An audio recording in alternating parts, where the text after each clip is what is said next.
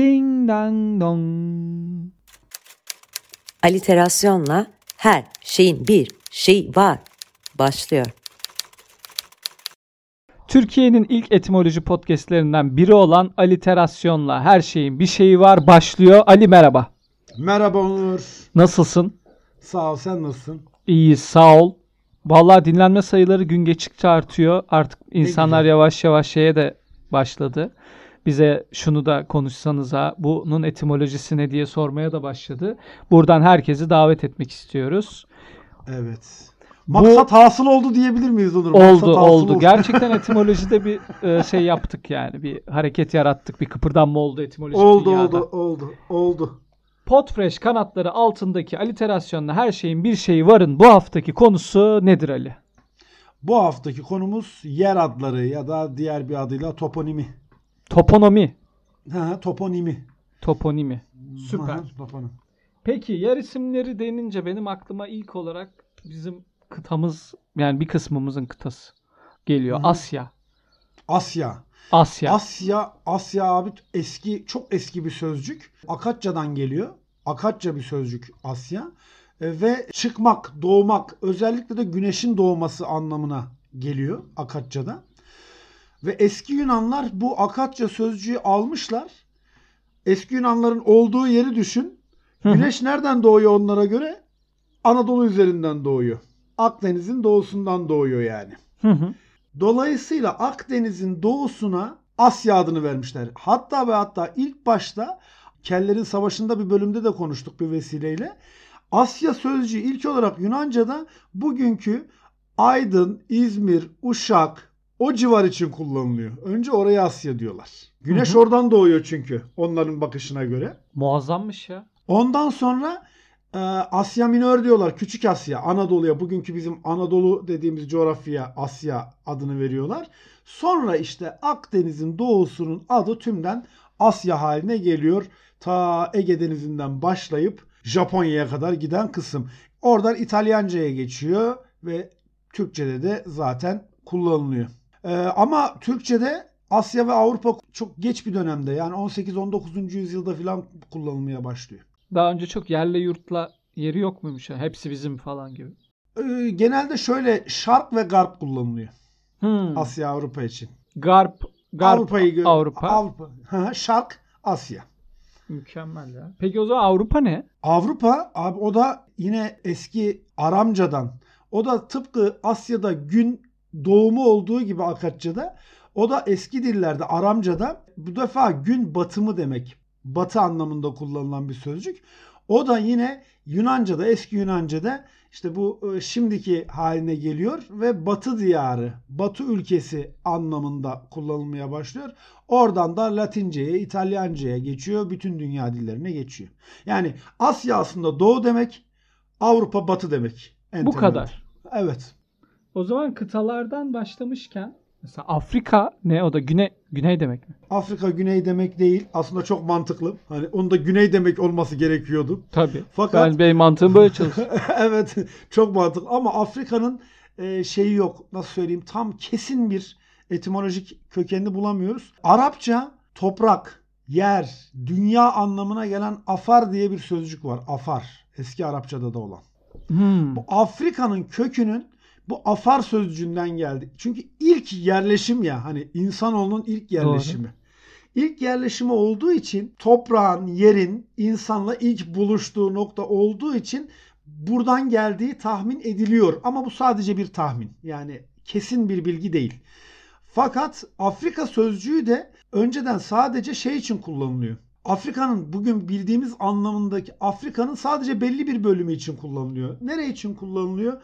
Tunus ve çevresi için kullanılıyor Afrika Hmm. sözcüğü. Daha sonra bütün bir kıtanın adı oluyor. Etimolojik kökeni net değil ama Arapça bir sözcükten ortaya çıktığı tahmin ediliyor. Afar sözcüğünden o da toprak, yer, dünya anlamlarına gelen bir sözcük. Mükemmel. Peki geçen de Kellerin Savaşı'nda da bayağı uzun Ha. uzun konuştuk ama Amerika kıtası. Amerika özel isimden geliyor. İşte efendime söyleyeyim bu Americo Vespucci'nin adı. Hı hı. Americo Vespucci Amerika'yı bulmuyor ama isim veriyor. Hani ilk giden değil. İlk giden aslında Kristof Kolomb da değil. Öyle de bir durum Hı. var. Yani ilk, ilk Vikingler gidiyor aslında. Hani artık bu neredeyse netleşmiş gibi bir şey. Hani ilk defa Amerika'ya gidenin Vikingler olduğu artık kesin gibi bir şey ama Vikingler hani gidip de orada kalmıyorlar zaten. Öyle çok durgun bir topluluk olmadığı için. Ama işte e, Kolomb'dan sonra Amerigo Vespucci buranın yeni bir kıta olduğunu fark ediyor. Buraya ismini veriyorlar. Amerika adı e, İtalyanca'da bir aslında Doğu Got diyaleklerinden birinde bu hale gelmiş. İngilizce'de Amerika sözcüğünün Amerika isminin karşılığı ne biliyor musun abi? Ne? Henry Henry. Henry mi? Evet. Bu ne biçim ya? Almanca'da Heinrich. İngilizce'de Henry olan isim Doğu Got diyaleklerinden birinde ve oradan İtalyanca'ya geçtiği haliyle işte Amerigo ya da Amerika oluyor. O da bir kıtanın adı oluyor abi. O zaman abi bu kıtalardan devam ederken Avustralya. Avustralya İngilizce'deki South sözcüğü var ya güney. Hı hı. South sözcüğüyle aynı kökten güney ülkesi, güney bölgesi. Yani bir yön isminden alıyor adını. Fakat tabi biraz şekil olarak değişiyor. Ve güney bölgesi, güney ülkesi anlamında o South sözcüğünden gelen bir isim. Güney gün nasıl Güneyir gibi bir şey. Ha, yani- Güneyist. Güney işte Güney bul. güney ya. Gü- Güney ya. Peki bir şey söyleyeceğim mesela iki kelimeyi soracağım aslında e, bakarsan şey olarak. Mesela Arktika, Antarktika. Bunları anlatabilir misin bize? Tabii ki Arktika eski Yunanca'da Ark ya da Arktos, Arktikos kutup yıldızı yani kuzeyi gösteren bir şey. Kuzey anlamına Hı hı. geliyor. O da Arktika sözcüğü de Kuzey kutbuna ait olan yani kutup yıldızının olduğu yer gibi bir anlamı var. Yani çünkü kutup yıldızı en kuzeyde olduğu için kuzey kutup yıldızına bakarak buluyoruz ya. Antarktika ise başındaki ant var ya anti. Anti Evet. bir şeyin antisi. Onun tam zıttı olan. Arktika'nın tam zıttı. Yani güney kutbu. Bu arada şöyle bir şey söyleyeyim. Arktika aslında sadece buzlardan oluşuyor. Arktika'da toprak yok. O yüzden Arktika'yı bir kıta kabul etmek mümkün mü değil mi? Çok emin değilim. Çünkü Arktika dediğimiz şey tamamen bir buzul. Toprak yok orada. Fakat Hmm. Antarktika yani Güney Kutbu altta toprak Toprağı var. olan. Heh, Ha. altta toprak var. Zaten Amerika'ya mı satılmıştı? Amerika Ruslara mı satmıştı? Öyle bir şey de vardı orada. bir O hikaye de Alaska. vardı. Alaska o. Alaska mı? Alaska Pardon. önceden Rusların Tamam. Çarlık döneminde Amerika satın alıyor. Bayağı da cü- cüzi bir paraya satın alıyor Alaska'yı Ruslardan. Bayağı ileride değerlenir. imar. Onun içeride Evet, adam iyi. vardır belediye. Ya Ruslar şey diye herhalde. Ulan kar, buz komplesi Burayı kim ne burayı yapsın kim ya? ne yapsın herhalde dediler. Halbuki toprak alacaksın. Alacaksın abi bak şimdi düşünsene Toprak Amerika alacaksın. Rusya'da olduğunu düşünsene Alaska'nın şu anda. Oo. Düşünsene Bak, bak, bak, Alaska'nın Rusya'da olur. ol- o çok acayip bir durum olurdu yani. Dövünüyordur Putin. Sen Dedem. ne diyorsun? Ah dedeler, ah Şey, dedeler. ah E- dedem. ecdat işimin şey hikayesi vardır ya Putin onu anlatıyordur. Buralar hep bizim dedemizin. Hep bizim dede. Üç kuruşa satmış, ya. Aslında bu de şey yaparlar ya dere kenarındaki yerleri kadınlara verirlermiş kız Tabii. kardeşlere. Şimdi o hep oralar değerlenmiş ya. Tabii Öyle şey- bir hikaye. Güneyde Antalya'da filan kumluklar hep kız çocuklarının. Kız deniz çocuklarının, kenarlarının. Şimdi onların hepsi zengin oldu. Peki biraz daha e, lokale gidelim. Türkiye. Türkiye. Bunu da şeyde daha önce çiçeklerden bahsederken konuşmuştuk. Evet. İsmi Türk'ten geliyor adı üstünde. İya eki ülkesi, yeri ona ait anlamı yapan bir ek. Eski Yunanca'da ve Latince'de. Türk ülkesi demek. Türk yurdu, Türk ülkesi, Türklere ait. Bu yalnız şöyle söyleyeyim. Türkiye Batılıların kullandığı bir sözcük. Bizim kullanmamız yine yakın zamanda. 19. yüzyılda falan başlıyor. Türkiye diye hatta ilk eski kullanımlarına baktım da Türkiye gibi kullanılıyor. Çünkü o sondaki i'yı e, Latince'deki, Yunanca'daki gibi söylüyorlar. Sonra tabii e, ses uyumlarına uyuyor Türkçenin ve Türkiye haline alıyor.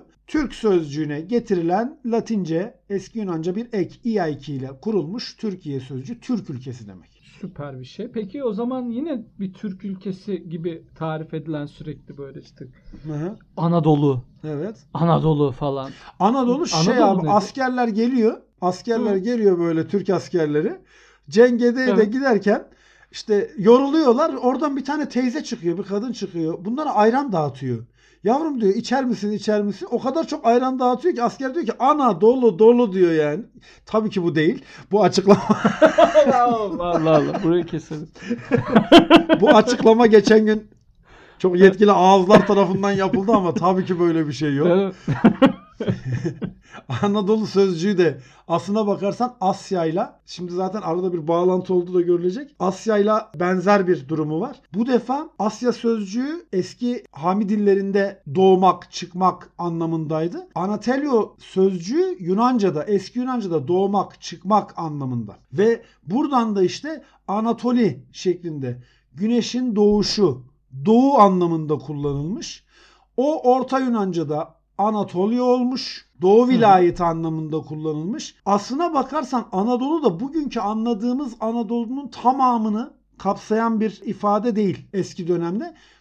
Bugün Afyon Emirdağ var ya. Evet. Bugünkü Afyon Emirdağ merkez olmak üzere burada kurulan bir eyalet gibi bir şey var. Hı. Afyon, Kütahya, Ankara, buraya kadar Ankara'ya kadar gelen bölgeyi Anadolu diyorlar, Anatolia diyorlar. Fakat İstanbul'un fethinden sonra yani 15. yüzyıldan sonra İstanbul'un doğusunda kalan ta işte bugünkü Doğu Anadolu'nun işlerine, e, Güneydoğu Anadolu'nun işlerine kadar ki bölümün tamamına Anadolu adı veriliyor.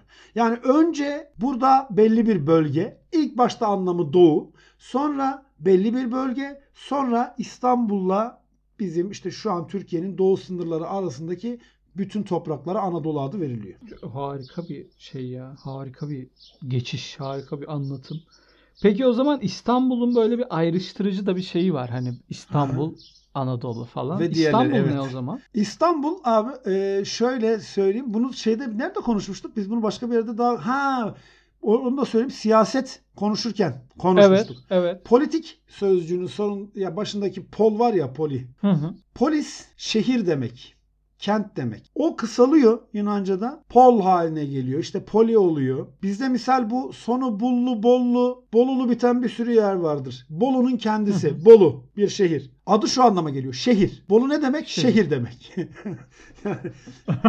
Safranbolu. Safran şehri. Tirebolu. Sondaki Bolu şehir. İnebolu, İnebolu, Tirebolu neyse işte Gibi. aklına Tirebolu. gelecek hepsi. İstanbul'un sonundaki Bul da aslında Bolu'yla aynı. İstanbul'u yani. İstanbul. İç şehir demek. İç şehirden de kasıt şu. Bu surları var ya İstanbul'un bir surları var. Hı hı. O surların içinde kalan bölgeye İstanbul deniyor. Hı. Bunun dışında aslında çok da farklı bir anlamı yok. Yani bir sur içerisinde kalan şehir anlamında kullanılıyor. Şehir. Hı hı. Mükemmel ya. Ankara, güzel Ankara'mız. Ankara, Ankara güzel Ankara. Ya Ankara'nın etimolojik kökeni çok belirsiz ama en çok rağbet gören görüş İngilizce'de de bugün kullanılan anchor diye bir sözcük var ya çapa anlamında. Çıpa. Evet. Orada Aha. onunla kökteş olduğunu düşünüyorlar. Çünkü Ankara ta Hititler zamanından itibaren önemli bir ticaret merkezi ve Hı hı. bir kesişim noktası. İşte doğudan gelenler, Anadolu için söylüyorum. Doğudan gelenler,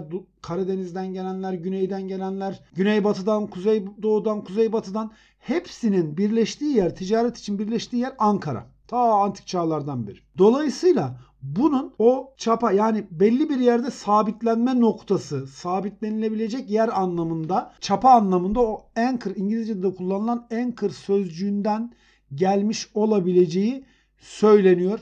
Fakat şeyi net değil. Yani kökeni net değil. Ha Hititler Dinlenme tesisi gibi bir gibi aslında çıkıyor. Afyon olma aslında Aslında. Afyon olması gerekiyor. Afyon olmalı. Aynen. Cumhuriyet tesisleri olmalı. Afyon olmalı. Ha şey Hitit kaynaklarında çok eski kaynaklarda Ankuva diye bir kentten bahsediliyor. Hı hı. Ama o da net değil. Tam olarak orası Ankara mı yoksa başka bir yer mi onu da bilmiyoruz. Polatlı, mı? Polatlı mı onu da Belki bilmiyoruz. Evet olabilir. Belli olmaz. Olabilir. Peki abi o zaman büyük şehirlerden devam etmişken İzmir. İzmir Yunanca'da Simirna aslında ismi. Hı O hı. Türkçe'ye uyarlıyoruz. İzmir halini alıyor. İzmir'in de etimolojik olarak kökeni çok net değil. Ama şunu söyleyebilirim. Çok eski dönemlerde Hititlerin bir tanrısının isminden geldi. Daha doğrusu bir tanrıça ya da tanrı isminden türetildiği düşünülüyor. Net değil. İsimlerin çoğu hani bilmiyoruz. Niye bu isim verilmiş? Aslında birçoğunu bilmiyoruz. İzmir'de bunun gibi sadece tahmin yapabildiğimiz şehirlerden biri. Ya İstanbul net. İstanbul iç şehir ama İzmir'in kökünde ne var? Etimolojik olarak tam olarak nereye dayanıyor bilmiyoruz. Sadece şunu söyleyebiliyoruz. Eski Anadolu tanrıçalarından işte tanrı kraliçelerden birinin adına benzerliği var. Onun adından gelmiş Hmm. olma ihtimali yüksek. Ama bunu işte Rumlar almış, Yunanlar almış. Simirna demişler. Biz de daha sonra Türkçe'de o Simirna'ya İzmir demişiz. O şekilde de İzmir kullanmışız. demişiz. Peki madem metropollerden Evet. devam ediyoruz. Elbistan. Elbistan medeniyetin beşiği anlamına geliyor. Göbeği. Elbistan benim memleketim. Memleket. Ya şimdi Elbistan'ın şöyle bir ilginç tarafı var. Onu bir söyleyeyim hemen. Bilmeyenler Elbistan'ı çoğu zaman ülke sanıyor. Böyle bir cumhuriyet, mumhuriyet bir yer. Değil Tabii. mi? Ha, ya- Öyle ben çok keklemişliğim vardır insan. Elbistanlıyım deyince şey diyen çok olmuş. Aa ne güzel Türkçe konuşuyorsun. Elbistanlıyım ya. Yani yurt dışından gelip bu kadar güzel Türkçe konuşmam filan. Şimdi Elbistan öncelikle onu söyleyelim bilmeyenler için Kahramanmaraş'ın bir ilçesi, en büyük ilçesi. Aslında bunun şöyle açıklamaları var işte. O sondaki İstan var ya İstan. Ülke ismi gibi oluyor. Evet. İşte Elplerin ülkesi filan diye. Elpler diye bir kavim varmış ya da Alplar. Hatta şöyle açıklarlar hani şey uydurmak için. İşte eski Türklerde savaşçı gibi bir anlamı var ya Alp sözcüğünün. İşte Türkler geliyor Elbistan'a ilk yerleşiyor böyle oraya yerleşen beyler çok Alp yiğit beyler. İşte Alpistan yani Alplerin ülkesi gibi bir ama bunların herhangi bir bilimsel dayanağı yok. Bu tamamen işte demek ki Anadolu Ana, Anadolu Anadolu gibi.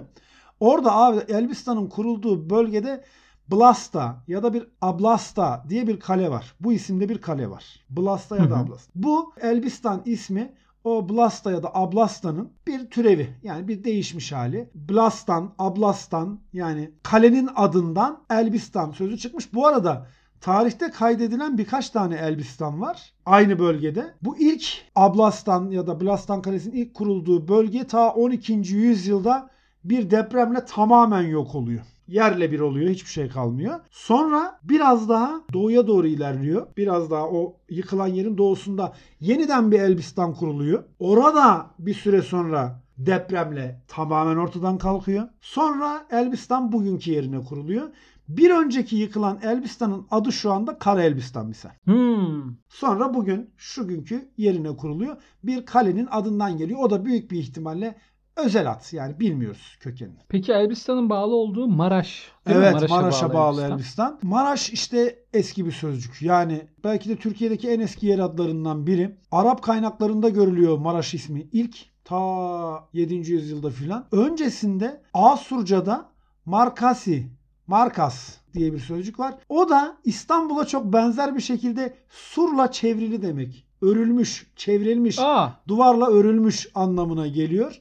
Ondan sonra bu Markas sözcüğünden işte Maraş, Marasyon her böl- herkes kendine göre bir isim veriyor. İşte Araplar Maraş diyor örneğin. Yunanlılar Marasyon diyor o bölgeye. Ondan sonra zaman içerisinde Maraş adı yerleşiyor.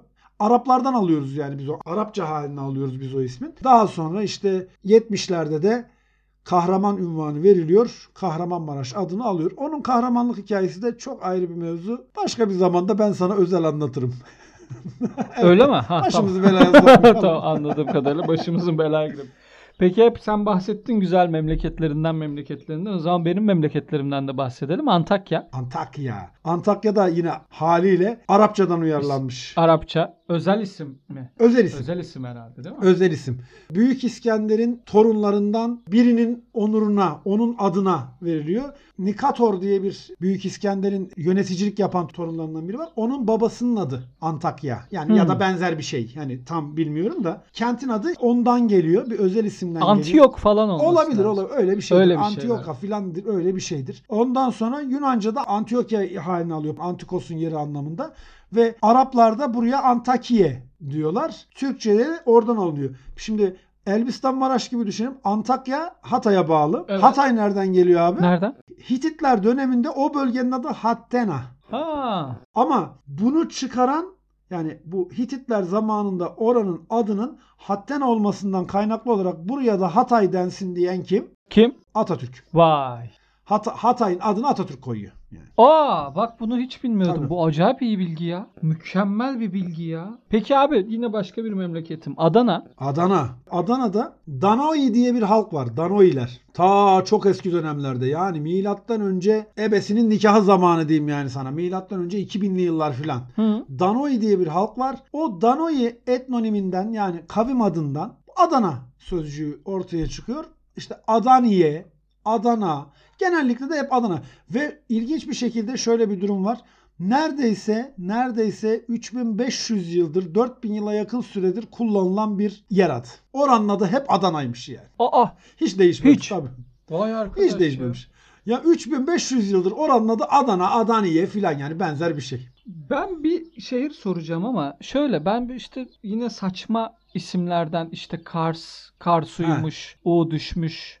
Öyle bir hikayesi mi var yoksa Vallahi hiç hikayesini bilmiyorum. yoksa Karlar ülkesi Kars falan hani Karlar çoğul. Bu saçma sapan bir sürü şey söylüyor insana. Karlar ülkesi fikri var ama Karlar ülkesindeki kasıt böyle yağan kar anlamında değil. Kar diye bir kavim var. Ha. Onların onların adı olduğu düşünülebiliyor.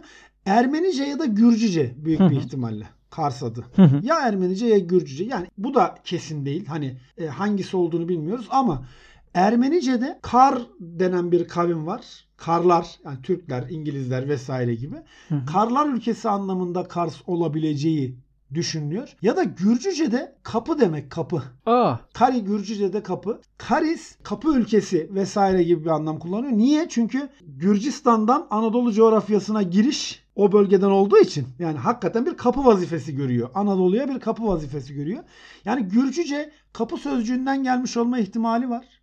Hı hı. Bir yandan da işte Ermenice'den de bir özel addan gelmiş olma ihtimali de var. Mükemmel ya.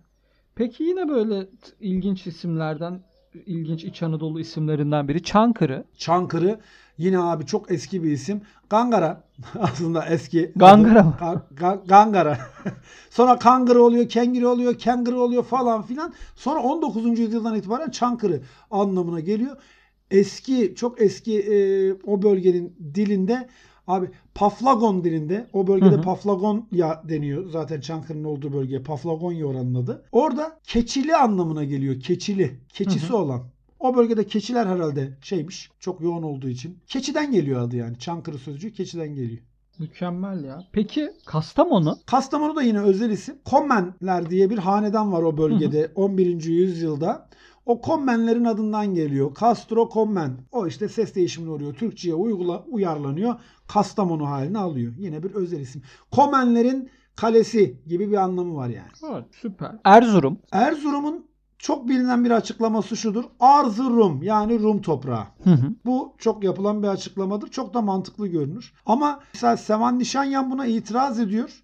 Diyor ki bu böyle olmaz. Bu diyor Erzni Rum'dur aslında. Erzn o bölgedeki bir yerin adı. Doğrudan bir yerin adı. Hı. Erzn Rum da Rumların Erzn şehri yani Rumlara ait olan Erzn şehri anlamındadır diyor.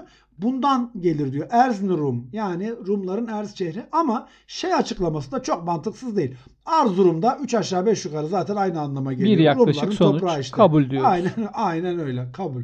Erzincan. Abi Erez Ovası var. Hı hı. Erzincan adı o Erez Ovası'nın eski söylenişinden Erzagan'dan geliyor. Erzagan.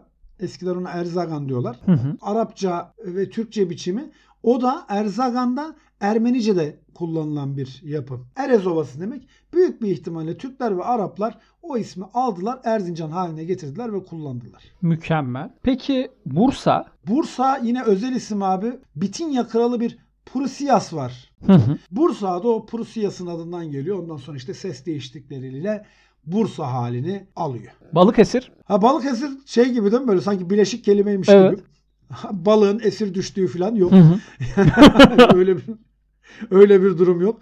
Şimdi bununla ilgili de yine farklı görüşler var abi. Ee, Yunanca'da polikastro gibi bir sözcük var. O eski hisar anlamına Hı hı. geliyor. Ya da palokasiria gibi bir sözcük var. O da sultan kent yani büyük kent, büyük şehir anlamına gelen sözcükler. Bunlar da ikisi de olabilir diye düşünülüyor. Yani gerek işte eski kent ya da eski kale anlamındaki Yunanca Paleokastro ya da yine Yunanca'dan Polikoseria gibi işte Balıkesir'e çok yakın büyük kent, sultan kent yani imparatorun kenti gibi anlamlarında iki sözcük de bunun kökü olabilir diye düşünülüyor. Türkçe ile bağlantılandıranlar bu baştaki balık sözcüğü Türkçe'de şehir anlamında kullanılır.